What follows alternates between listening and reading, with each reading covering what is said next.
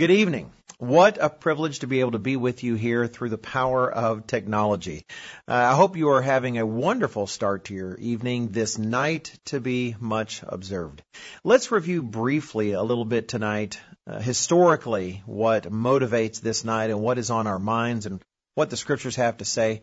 Uh, we know that Passover, the night before, last night, if you go back to ancient Egypt, it was when the power of Egypt over the people of Israel was broken through the terrible events of that night on Passover. The firstborn of the Egyptians had been killed according to God's word and his curse, but the firstborn of the Israelites who were safe in their homes, well, they were safe there because the lintel and doorposts of their doors had painted on them the blood of the lamb, the blood of the Passover lamb according to God's instructions. And what a beautiful picture, of course, of how the blood of the Lamb of God also saves us from death. So that was the night before and what had happened in ancient Israel. And so let's kind of jump into the story here to talk about the rest of what follows. Uh, what happened the for the the latter part of that evening, uh, going into the day, and then leading eventually to the night that all of us are here to have in mind. This night to be much observed. Let's take a look at Exodus chapter 20. In Exodus chapter 20, we read starting in verse 29. Exodus 20. Uh, sorry, I said Exodus 20. I meant Exodus 12. Exodus 12 and verse 29. We read here, and it came to pass at midnight that the Eternal struck all the firstborn in the land of Egypt, from the firstborn of Pharaoh who sat on his throne to the firstborn of the captive who was in the dungeon, and all the firstborn of livestock, even of the animals. Just really none were spared. We read, So Pharaoh rose in the night, he and all his servants, and all the Egyptians, for there was a great cry in Egypt, for there was not a house where there was not one dead. What a massive event this would have been in the land of Egypt. Verse 31. Then he called for Moses and Aaron by night and said, Rise, go out from among my people, both you and the children of Israel, and go serve the Eternal as you have said. Also take your flocks and your herds as you have said, and be gone, and bless me also. So Pharaoh responded. He was broken at this point. You know, certain certain plagues had sort of affected him, but eventually his heart would be hardened as things were let up. But this was just the culminating plague. It broke Pharaoh. He finally said, Moses, Aaron, the people of Israel, all of you go exactly as you've been demanding all this time. In a sense, real Egypt's power over them had been broken in that way. Now, some are confused here because if you take a look, it's very clear that the Israelites, including Moses and Aaron, were to stay in their homes all night. And some people are confused here where it says that Pharaoh called for Moses and Aaron by night and said something to them and had a communication for them. We know that they did indeed stay in their homes until morning, until daybreak. Verse 22 of chapter 12 points out that that was a command of God, that everyone was to stay in their homes in Israel until the morning, until the dawn there. Uh, then also in verse 28, it says very plainly that they obeyed God in this regard. Moses, Aaron, the people of Israel did obey God. They didn't break his command or what he had told of them, uh, what he had told them to do. So how do we understand this passage here. Let's keep this in mind. It's actually worth reviewing from time to time. The answer of what's happened here, did, did Pharaoh actually call Moses and Aaron into his presence that night. No, he didn't. Uh, if you actually take a look back in Exodus chapter 10, in Exodus 10, there's a passage that, ex- that helps make sense of all of this. You actually have the plague ending before the death of the firstborn, and Pharaoh's heart has been hardened again, and he is furious. He's upset. And you see an important comment he makes to Moses in Exodus chapter 10, and we will take a look at verse 28. It says that Moses, uh, sorry, Pharaoh said to him, that is said to Moses, get away from me, take heed to yourself and see my face no more. For in the day you see my face, you shall die. Now, how does Moses respond to this? We see this in verse 29. So Moses said, You have spoken well. I will never see your face again.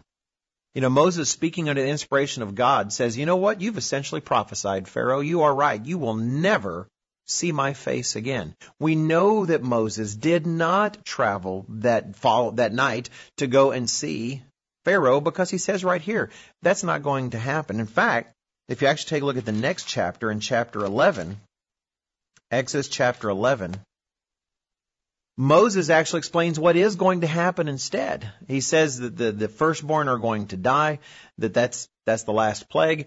And then he says what's going to happen after Egypt loses all of its firstborn. He describes it in detail here in verse 8. Moses tells Pharaoh in chapter 11 and verse 8, And all these your servants shall come down to me and bow down to me saying, Get out, and all the people who follow you.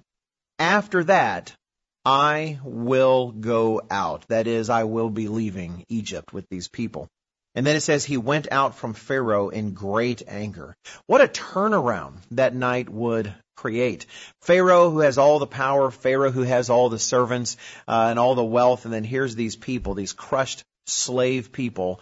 And Moses is saying, after this night, it's all going to be turned around. All of your servants, they will be leaving your presence with your words and coming to me and telling me, please leave exactly as you have said. It's time for you to get out. He says in an earlier verse, he says that while you're wailing over the death of your firstborn, he says, not even a dog will wag its tongue at the people of Israel. It's just really kind of a remarkable circumstance as Pharaoh's servants actually bowed down to Moses to say, please, please just leave. You know, the power of God has defeated them in that sense. But it makes very plain. Moses and Aaron did not go summoned to Pharaoh. His power over them was completely broken. They didn't have to respond uh, to this summoning man anymore. Uh, they were, in that sense, freed. So no, uh, Moses and Aaron did not leave at night and go to see Pharaoh. They did not break God's command in that sense. The Passover uh, went until that that evening. It wasn't until the morning after the break of day that they actually left uh, left their homes and began the process of doing what was necessary to leave Egypt the next night. In fact, without going into much more detail about that, I would highly recommend that each of you, sometime over these days, if you haven't reviewed it, take the time to read Mr. Gerald Weston's article in the March April 2020 Living Church News titled The First Passover.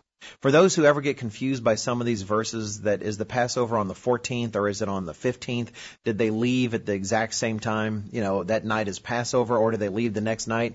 That article, The First Passover by Mr. Weston, gives you seven proofs concerning the timing of those events and proves absolutely that the Passover is at the beginning, the evening that begins the 14th day and then they left Egypt uh, the very next night. It's a it's a great article. Just outlines seven proofs there. So that's the March April 2020 Living Church News. I, I highly recommend that particular article. But let's get back to Exodus and chapter 11 sorry, Exodus chapter 12. And let's continue the tale of what then transpired after that, because as we will see, it was an incredibly busy day for the children of Israel. Exodus chapter 12 will continue at verse 33.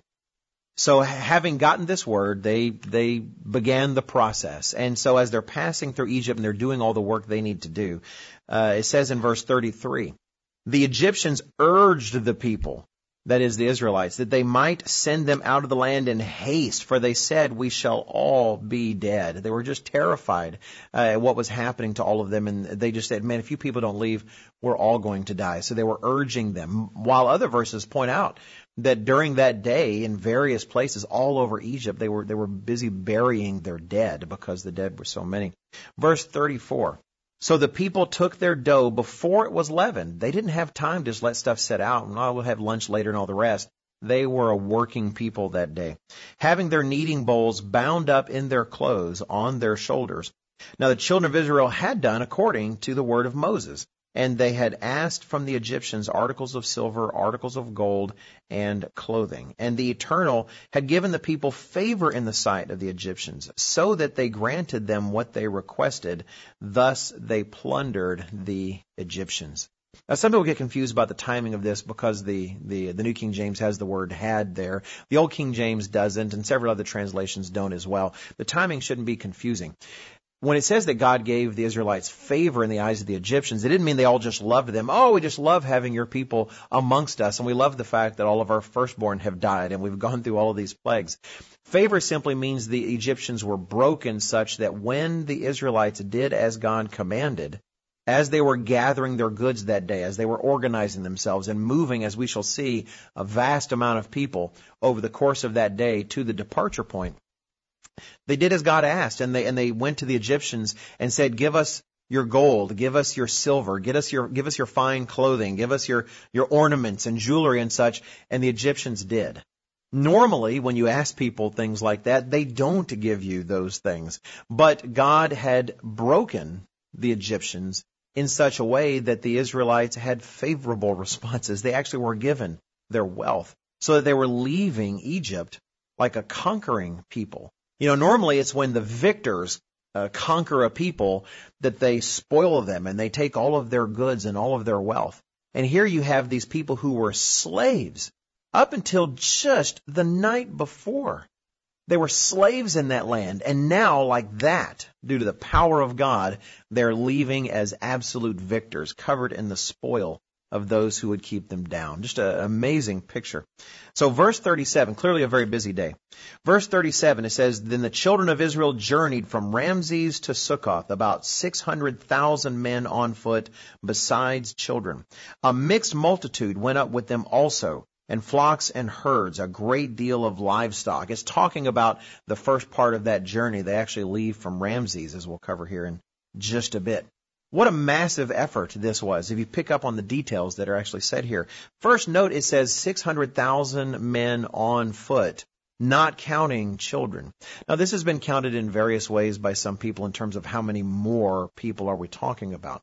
The word there for men, it can be kind of flexible and potentially refer to just generic uh, adults. If it is just men, that means it's not counting wives, it's not counting uh, any of the ladies, or as it explicitly says, not counting the children.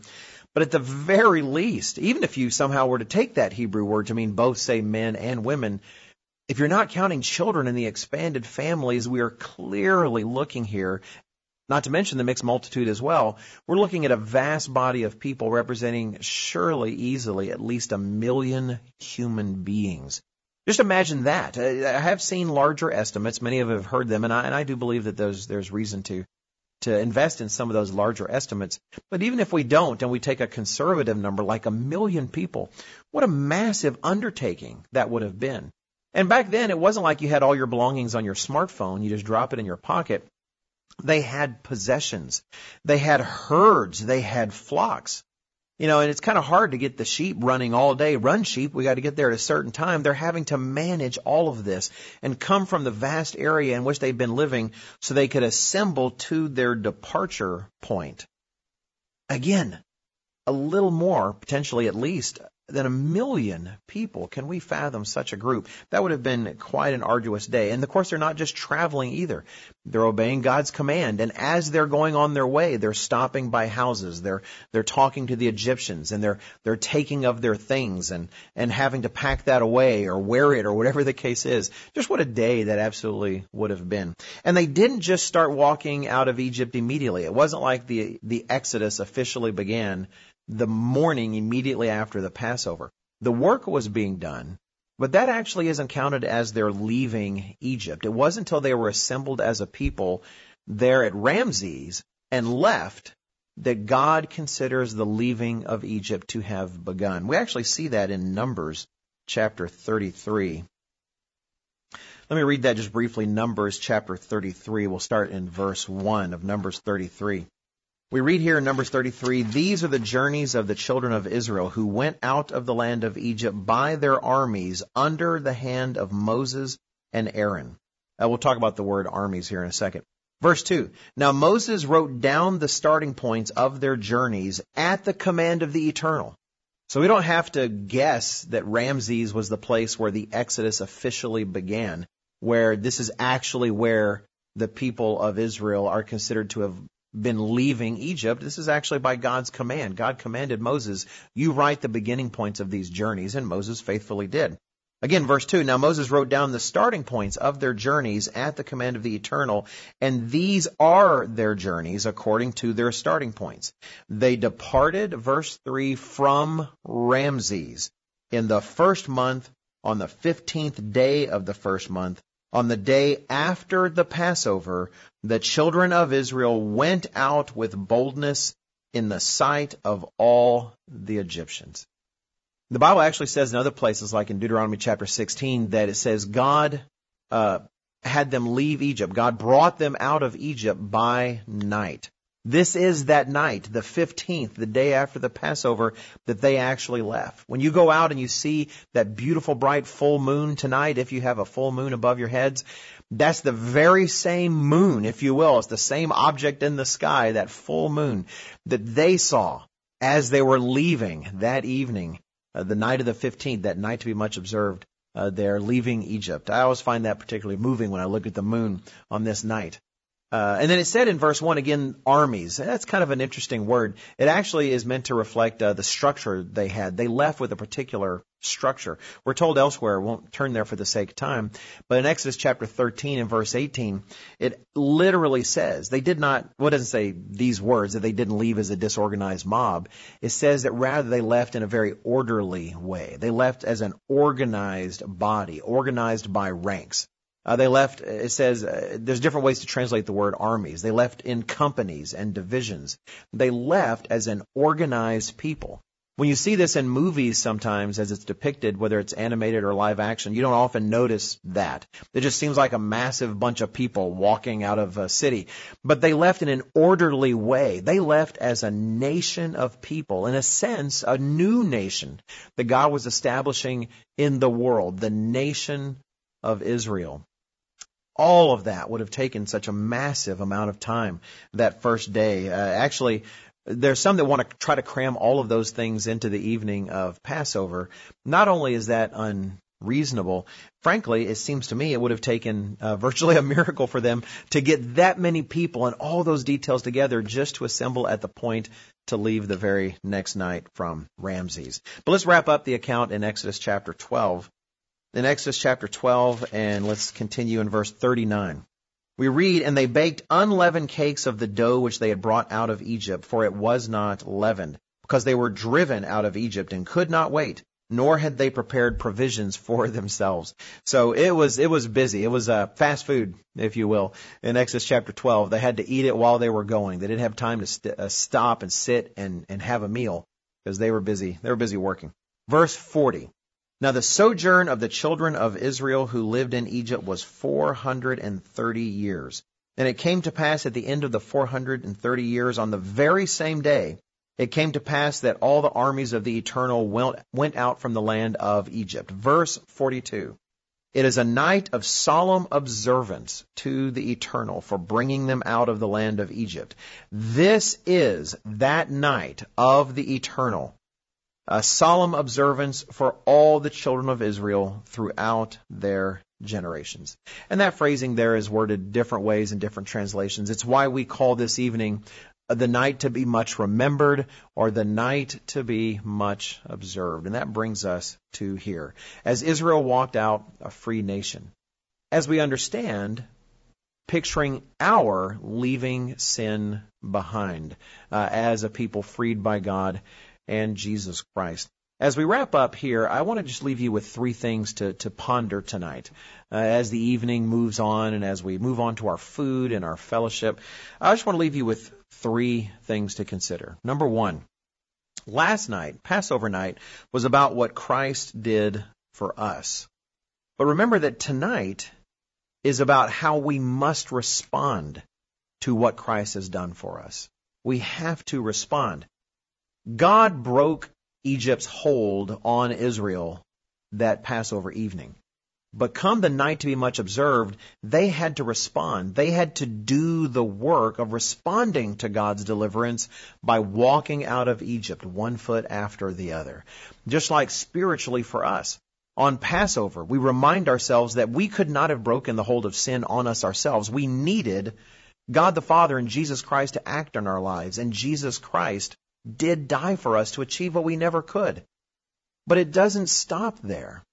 It doesn't stop there. There is more to the story. And tonight reminds us that there's only one legitimate way to respond to the sacrifice of Jesus Christ, and that is to act.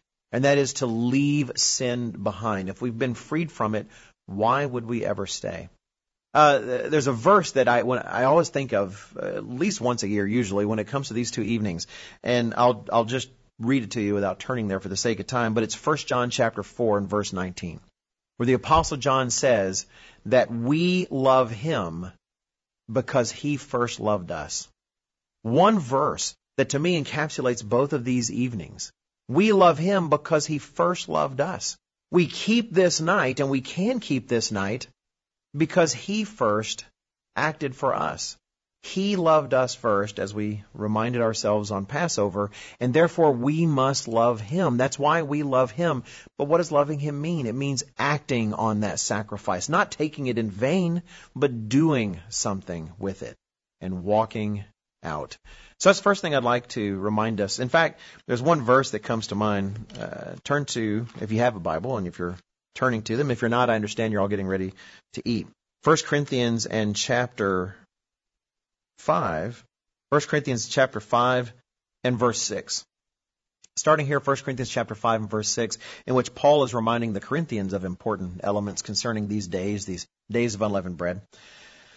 Verse 6, Your glorying is not good, he tells them. Do you not know that a little leaven leavens the whole lump? Therefore purge out the old leaven, that you may be a new lump, since you truly are unleavened. For indeed Christ our Passover was sacrificed for us. That sacrifice has happened. Verse 8, Therefore let us keep the feast, not with the old leaven, nor with the leaven of malice and wickedness, but with the unleavened bread of sincerity and truth. One thing I really appreciate about how Mr. Ken Frank covers some topics is how he talks about the word therefore. And so I see verse 8 and I have to say, well, what is the therefore there for? I love Mr. Frank uh, when he says that. So we notice verse 8 it says, therefore let us keep the feast. Let us get out the old leaven of sin and take in the, the unleavened bread of sincerity and truth and godly things. But why?